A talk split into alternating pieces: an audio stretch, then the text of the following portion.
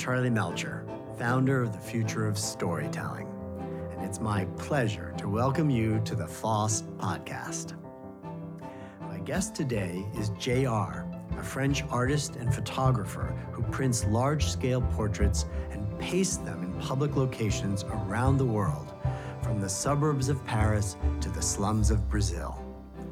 Some of his best known projects include Guns in America, talking mural and Time magazine cover about gun control, a large scale pasting at a maximum security prison, and a gigantic installation at the US Mexico border. After winning the TED Prize in 2011, JR created Inside Out, a global participatory art project that helps communities to make a statement by displaying large scale black and white portraits in public places. His latest project, JR Reality, is perhaps his most ambitious yet.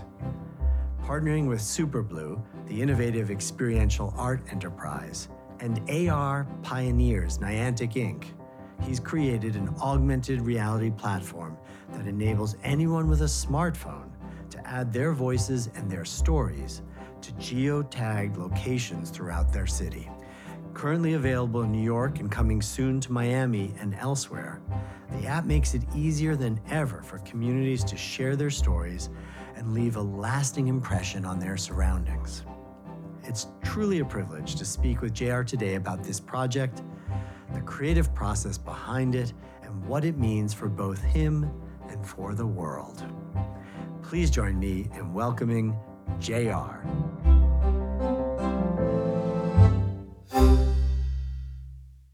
JR, it's such an honor to have you on the Future of Storytelling podcast. Bienvenue. Merci. Excited to have you here. Something that I've always loved about your work is the collaborative nature. And this new project you're doing, the JR Reality, a kind of augmented reality project, has the potential to become the largest digital collective art project in the world. How can people participate in this new AR project? Well, you know, in the process of all my project, it's really super easy. And for the regular Inside Out projects, people would use our website, upload photos, and then we would print them and ship them back to them so they can paste them. But I wanted to go a step further for two reasons.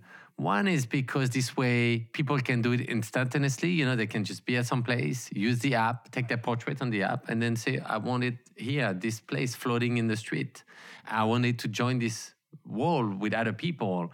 And so all those virtual wall floating murals started, started appearing everywhere.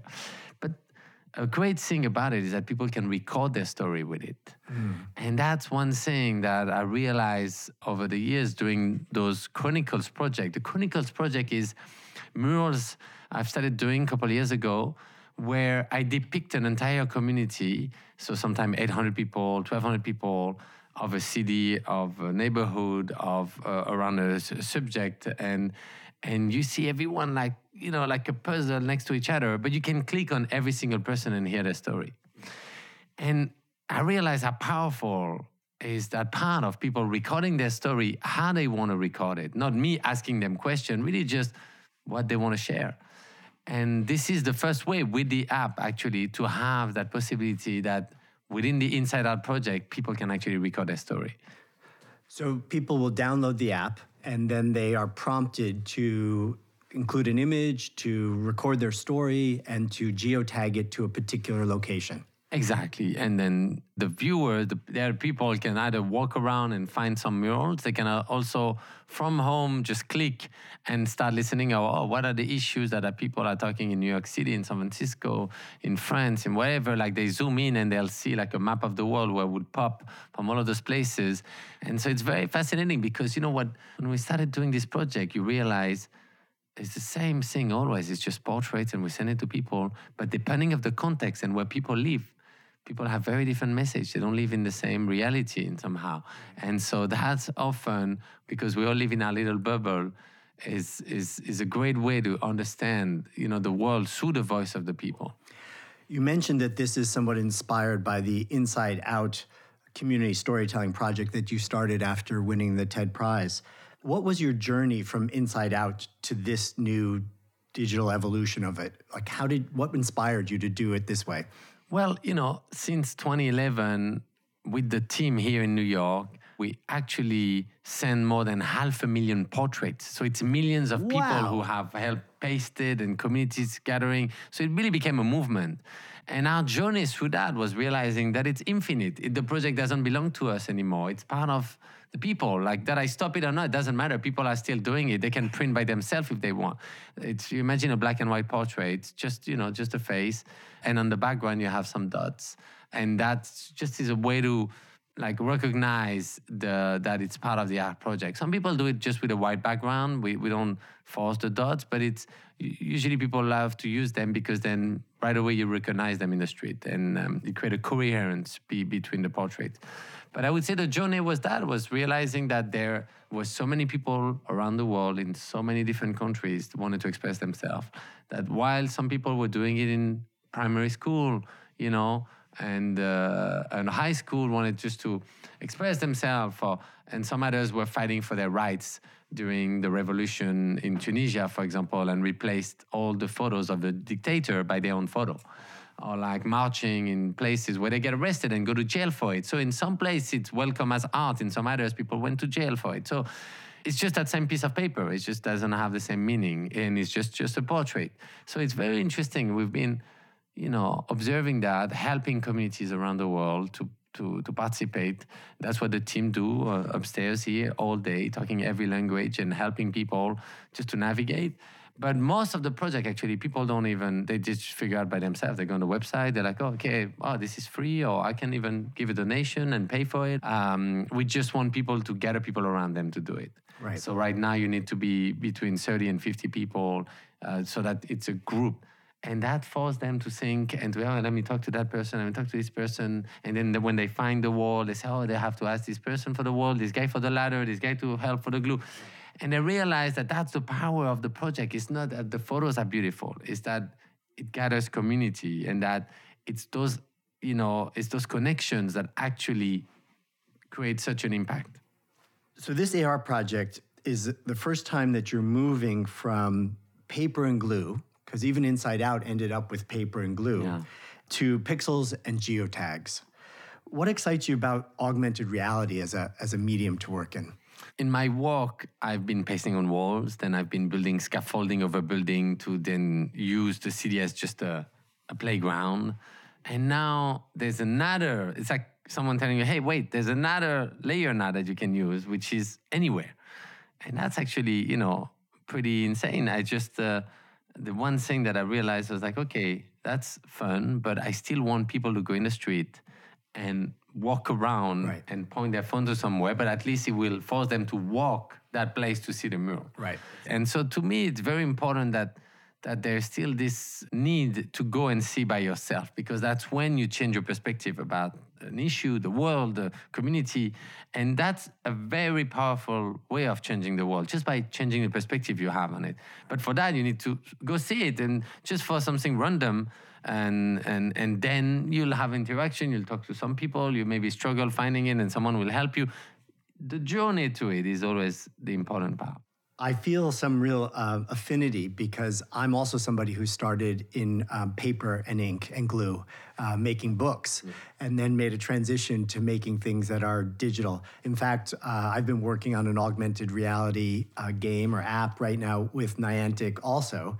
Um, Niantic Labs is the company that you collaborated with to make this. They're the world's best at AR. Yeah, clearly. You know, we, everyone knows them from Pokemon Go Yeah. AR, which was that international phenomenon, billions of downloads and plays. And I'm so honored to have John Hanke, who's the CEO of Niantic Labs, be part of the future of storytelling community. Tell me about your process of collaborating with Niantic. And here's the trick question Do you think that AR games are the new form of art? Well, there's two things. Working with them have been an amazing process because you know we were so uh, new into this that Right. we just knew the the power of art and, and and and the power of getting people together, but we had to find a way to translate that. So there's been a lot of back and forth, a lot of work and and and trial, and still we still have a long journey because with technology everything's progressing every day. So Yeah. to me, it's not the, necessarily just the future. It's just that it's becoming a form part of like what's possible out there. There's so many forms possible. It's just that suddenly this form is taking a real part of the art world and of you know what you can imagine uh, in terms of okay you can create an artwork that's physical and then you can continue in augmented reality there's so many layers it's just add a dimension mm-hmm. to it and and and that's to me the beauty is that you've been working on something for so long and then you're like oh wow there's a new dimension coming I think one of the big challenges, though, for, for artists and storytellers who have historically created their thing, done it just how they want to do it, and then put it out there. And, you know, the audience either likes it or they don't, but it's done and it's fixed. Mm. But here you're creating, in, in a way, the ultimate like handing the mic over the paintbrush over to the public. What have you learned about collaborating with the public, you know, with, with other people to make art? Well, it's a very important point. You know, when uh, in 2011, I had to think about that project and imagine it of like, okay, how do I give away my process to people? Right. And it's very intimidating to do that. I had involved many people over the, the past years when I started constantly, but to suddenly say, no, no, you know what, you can do it by yourself was a huge step and it was not easy and we learned a lot from that. Of course at first people say well but you know are you not afraid that extremists and people who want to send the wrong message use it and then suddenly you become a platform for that? And i say it's true it's a possibility but then what's the other side of that is that i would have to select project and say well you know i like this project i don't like that one who am i to decide that so i just had to take the risk and we say those are the rules. You know, you don't you need to be not attached to a brand, not attached to an organization. It needs to be your projects, an idea, a message you want to share, and to get it out there will help you that you have the money or not to do it. But it could be anything. It would be just because you love the color blue, or it would be to fight for your right, and we won't judge that. We'll help you no matter what. The first couple years, people were also wondering, well you know, we saw your project in Peru, and I've never been in Peru, for example. I would love to go. I just hadn't had the chance. But they say, yeah, but it was just small posters. We don't. I mean, they're pretty big, but compared to the size I usually do, and I say, oh no, no, those are the those are people that are inspired by my work and did their own project with their own message. They went and pasted them. It's their photo. For the first couple years, people had a hard time understanding that. And now I knew it would be a long-term thing. And now that we're like more than a decade later, people understand that. And it's good. I think when there's a more risk to fail than to succeed, that's why it's interesting. And as artists, that's that's the road we should take. I've heard you mention that fear is an important part of the process. Like you often you've put yourself in places that can be a little dangerous or challenging. Not not obviously for this AR experience, but uh, in some of your previous projects. And I've often thought that fear is one of those things that's um, underrated people want to stay away from it, but in fact, it can be incredibly motivating in the creative process. To me, I try to embrace it. I, you know, I remember when I started, people always tell me, you know, oh, okay, that was that's I love that project, but what are you gonna do next? You know, and it's I'm sure you're also doing so many projects. People are like, oh, that's great, I loved your new project, but what are you doing next? And you know, it's a very hard question because then you feel, oh gosh, it took me so long to arrive to that, and now, actually, what's next? And I realized that I enjoy the fact of not knowing what's next. Mm-hmm. Being in the unknown, that means it's so much more possible than just knowing everything that's going to happen in the next 10 years, 20 years. I, I, imagine you're like me, which is you like being at the beginning of a learning curve, exactly, as opposed to being at the top. Then exactly. it's boring. exactly, and and of course things needs to have a process and a beginning and an end, but sometime I love when the process is a bit longer, when the process is a bit more complicated, involves more people. It's more painful, but those becomes the good stories after. Absolutely. You've traditionally used large walls to do your postings, to hang your art. Yet your art is always about bringing walls down between people, breaking them down, getting to these important questions, getting people to consider their own prejudices or to see the world a little differently or get them to communicate with each other. How do you think that will work when the walls you're working with are virtual and only visible through, through an app? Well, through the app, what you do when you walk in the street and you go listen to someone's story is you're breaking a very invisible wall, but that's very important. The biggest walls are within us, they're not necessarily built by states or government. I'll give you an example on a project that I've done around gun control in America. And of course, it would be very hard for an artist to gather people who don't believe the same belief in the same room because you know like if you take people who are pro-gun and people are anti-gun and people from the NRA and people like from all sides they would not accept to be in the same room. Well I've done the cover of Time magazine a couple of years ago gathering around 250 people that are totally like represent the spectrum of gun in America. I went in different cities to photograph them and interview them. And I composed the image in a way, and they knew it, that it was like a debate around the table. So if you see the image, you'll see 250 people or 300 people all around, like if they were in the same room, debating together. And of course, we had to photograph them on green screen and, and then compose it, but they knew they would end up in a mural where there'll be people that they don't agree with. Now, what happened after that is that you would think, okay, that's easy uh, because they don't meet.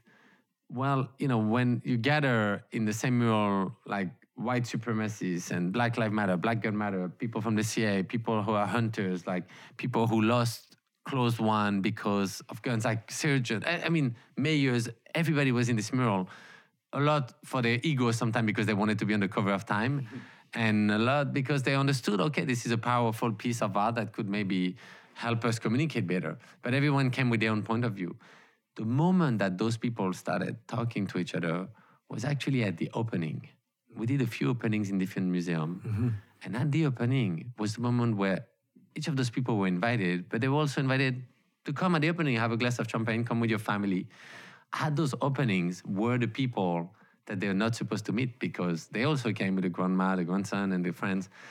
And because they were there in the same room, and I said, Oh, I hate this guy. But they said, Oh, let me hear what he actually say on the app and they would listen to this story. And we noticed many times that those people then would start talking and realize, hey, I, you know, I saw that you lost, lost a close one, and you know, this should not happen. It's not because I'm pro-gun that uh, certain things, and the conversation would happen, mm-hmm. and you would think this is impossible, and yet art create that bridge. So the technology helped that because carrying the stories, having them come to some place you know, in the next step of the artwork, when you think the artwork is finished, that's actually when the journey is beginning. Mm. A lot of visual artists consider that the, the work should speak for itself. But you seem to be really fascinated in hearing the stories of your subjects and having that be part of the process, be part of the art. Why do you ask people to tell the stories, and what role do stories you know, really play in your mind, in your work? We all sometimes would dream to have the courage to just go and tap on anyone's shoulder in the street and ask them, you know, but it's a hard process. It's just like people are afraid to go and talk to each other. It's easier to do it behind a screen and like, you know, than facing each other. And so walking the street, seeing one of those murals and seeing a person clicking on it, it's like an easy process to actually get out there and and and listen and and see faces of the community. Remember that this could happen in your neighborhood. Suddenly you recognize your neighbor. You're like, oh, I never spoke to him or her, and then I'm seeing her on the floating mural. Let me click uh, and and see what she says. And I think it's very interesting uh, to see that people they just sometimes would love to know more about someone, but it's it's that extra step and I think technology sometimes sometimes do a great step, like a, a, a, great part in that to help you, you know, break those boundaries. A polyvocal story is one that honors the many perspectives of a place, rather than trying to tell a single kind of official story. It feels to me that that's what you're doing here, empowering the community to tell their own stories how do you hope to include a diverse community or attract a diverse community in each city and encourage them to tell their stories? You know, it's never easy because uh, many people saw things, uh, uh, you know, pastings or, or art that inspired them, but they don't feel like they could do it. So it always takes one person in that community, in that city, and some say, hey, hey, wait, we can do this. And that starts it. And at first, that person's like, oh my God, I have no idea how we're going to do this. And then, you know, it's like, okay, let me talk to my friend. Let me take the photo. I have a phone. Let me just do it with the phone. Right. And then realize that it's so easy. Like, why there's not more people doing it? So sometimes when I look, we have a map here at the studio where we see all the places in the world where we've sent posters. We realize like, oh, okay, why is there no place, like no person in this country that have actually realized that they can do it, that it's free, that they can be part of it. And so that's a long process. It's like word of mouth, you know. But our project is very fragile also because it's not like a business model. If everybody go on the site and ask it for free, then suddenly we'd collapse the project. It's weirdly the fact that people genuinely decide to pay like half of the people say, oh no, well participate. You know, we say suggested donation for a poster is, I don't know, eight dollar or something. And then some people say, well, you know, I could pay five or I could pay two, or some people say, well, I could pay 20. That pays for someone else that couldn't pay. Mm-hmm. But if you say, I can't pay anything, we'll still send you. There's no background check. And so that's the beauty of it. It's like you realize, okay, this project could stop anytime. It's very organic, but it's somehow surviving because people understand the power of it. Are you hoping that the collective group of stories that people leave, since they are so geotagged and located to a particular place, you, you right, you can't see or, or hear these stories if you're not in that place, right? You, they are unlocked when you appear there with your phone. Do you hope that they're going to create a collective portrait of that place well, the beauty of it is that it do it because it collect those stories and and then over the years, that's what I see with Inside Out. And the last 13 years is we have 500,000 people stories and you know um, uh, statements and photos from around the world, and it tells you it's like a mirror of uh, society and uh, and and you know of different communities around the world. And I know this new step with JR Reality will be that even at the deeper in a deeper way because you can really record your story. So, you know, we've seen this even when I've done it in prison a couple years ago in the maximum security prison in California. I've recorded the stories of the inmates, of the victims, of the guards, and people, their children also from the inmates are in prison listen. And some of them were not visiting their parents for, you know, decades. And they're like, oh, wow, I never heard my father speak like that I never had like 40 minutes with him actually to hear his story. Yeah. And there I could just be at home and listen and make my own opinion. And, and a lot of them told me that the biggest impact on the project is that they reconnected with their family, mm. but also that the guards talked to them differently after because they also heard their story. It's a good comment about the power of personal narratives and the ability to, for stories to create empathy and connection. Exactly. And I'm sure that's a big part of your having added this ability for everyone to leave their own stories in in the app. Um, you also mentioned just now another really important difference about this project than some of your others. Traditionally, you've worked with paper and glue, and the elements wear it away, right? These, these are these are temporal. They they come down over time yeah. because of because of being outdoors. And this app is meant to be a kind of permanent time capsule that will stay and and you know not be subject to the to the winds and the rains and the sun. How important is the permanence of this for you? Well, you know, most of my work I've always been used to it is uh, ephemeral, and I'm fine with that because when you see it, you cannot unsee it. It's just in your mind. You remember always that there were some portraits there, but that's of course at some point people will, you know, won't see it. It's just gone, and that's fine. That's why we we document it, we share it, we have books and films, and you know, but with this, the stories can stay and they float there forever, and I think that's important because it kind of leaves something that can outlive us. And uh, and often that certainly take a whole other dimension also in the way you share story. You know rather than in the very moment it can also have a long lasting impact. I do wonder having done a number of digital projects myself that get outdated as new operating systems come out and have to be maintained in terms of you know in, in a digital warehouse someplace, you know, on a server. Are you thinking about that in terms of making sure it stays up for a long, long time? That's going to be um, a big question, of course, because we see it with already, you know, our sites and the number of portraits we collect and the the the, the number of you know images that we have to collect is yeah. becomes huge. So it's a real question. It's a real question. Uh, i don't know if i have the exact answer for it today but it's definitely something as we'll see how the app evolve and how many people participate.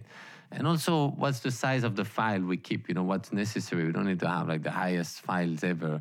And take that in consideration also that it's it's it's there to float. It's we don't need to print it so we don't need a you know the highest quality. And so that also I think will change uh, a big time, like the way and Niantic is really good for that. For you know, going to the you know the the making sure that it's the best quality with the lowest uh, weight you know and and and the compression have evolved in an amazing way in these last couple of years I remember one of my favorite user generated collaborative projects um, on the internet was the Johnny Cash project Oh, yeah. uh, that Aaron Koblin and Chris Milk did many years ago. It was so popular. I mean, really, hundreds and hundreds of thousands of people contributed cells to create this music video homage to Johnny Cash. But it became an expensive thing for them to maintain and keep up. And if it weren't for one particular company sort of underwriting it, I think it was Radical Media sort of paying to maintain that server, Oh, wow. the whole thing would just have gone away and there would be no record whatsoever. So we think about digital being in a way timeless, but it also can can be ephemeral too. exactly I think about your origins as a kind of graffiti artist and the kind of invisible nature of a graffiti artist. So you, you don't want to get caught, right? You have to, you have to be a sleuth in doing it, you know. And I feel like in this project, in this uh, JR reality project, you are also kind of hidden. Like you're sort of, it feels to me like you're taking yourself out of it, right? You're like even the other projects where you have a lot of people collaborating and contributing, you still were kind of the Pied Piper. You're still the you know, leader of the pack, if you will, directing to some degree. And yet here it feels like you're truly kind of becoming invisible in this. You're really handing it over to the collaborators and, and stepping out. Are you trying to become invisible in the art projects you lead? Yeah, that's a really good point. You're right. That's exactly it. If you think of when I was 14, 15, I was writing my name on wall to say, I'm here, I exist. Right. But then I flipped that by taking people portraits and to say, they're here, they exist. And then I started traveling around the world in communities. And as I would paste their portraits, they would help me to do it. And I was like, oh, wow, that's even more powerful. Then when I started Inside Out, I'm saying, let me see, if I don't go, will people still do it? Mm. And I realized, yes, not only they'll do it, but it'll be even more powerful that they did it without me because I have nothing to do in their struggle. And if I can help, great. But the truth is, it's much more powerful that it comes from the community directly. And, and so the more the years pass all the way to this project, the more I try to disappear behind the project. So it's a very, uh, you know, point, a good point you have there because uh, very discreetly, that's what I'm doing. Your work feels to me to be incredibly life affirming, uh, optimistic, even regenerative. Can you heal the world with paper and glue and pixels and geotags? my responsibility is to believe in it. And uh, I had enough time where I saw it and proved it actually with data and numbers in prison. We half of the inmates I had in the groups that I took care of got freed after that, and they had life in prison. And so I've seen changes and impact in Brazil and around the world. And so yes, now I'm, you know, my, my first book, uh, one of my first book was called "Can Art Change the World?" You know, and uh, I I have I, I have a duty to stay not only optimist but almost utopist, you know, because as artists we have to dream of something that is even not conceivable, and sometimes it actually works, you know, mm-hmm. and that's the beauty of it. But it, it's it's this is why I wake up every day. I don't really have a choice, and the good thing and the good news is actually I see signs every day that shows me that it have an impact. So I'm like, wow, and that's why we take this further. I think for me, the, the reason it feels so optimistic and, and so just helpful for the world today, as these technologies help in a way to or, or contribute to the polarization in our world, I feel that your statement is that art is the antidote to that. Mm. Art is the thing that actually helps to bring people together. The process of making, the, as you say, the, the art is in the process. Mm. So by empowering hopefully hundreds of thousands or millions of people to realize that they're artists, that their stories matter, that they can create and share, that in doing that, it will be this thing that helps to pull people back to realize that our humanity is shared. It's you know what, what brings us, what we have in common is Exactly. many folds greater than what separates us. Exactly. But, you know, sometimes it's very little things that are here to remind us that. It's not a huge bridge to cross. It's just you know, like talking to each other and then listening each other's stories. And I'll just walk toward that path, you know, as much as I can. And so I know technology can also divide us, and it's doing it. And so uh, I don't think that you know we should go against technology, but in we should use it in a very specific way to make sure it also helps us reconnect each other. Brother, thank you for sharing your story Thank with me you. today. Very it's great special. to be connected.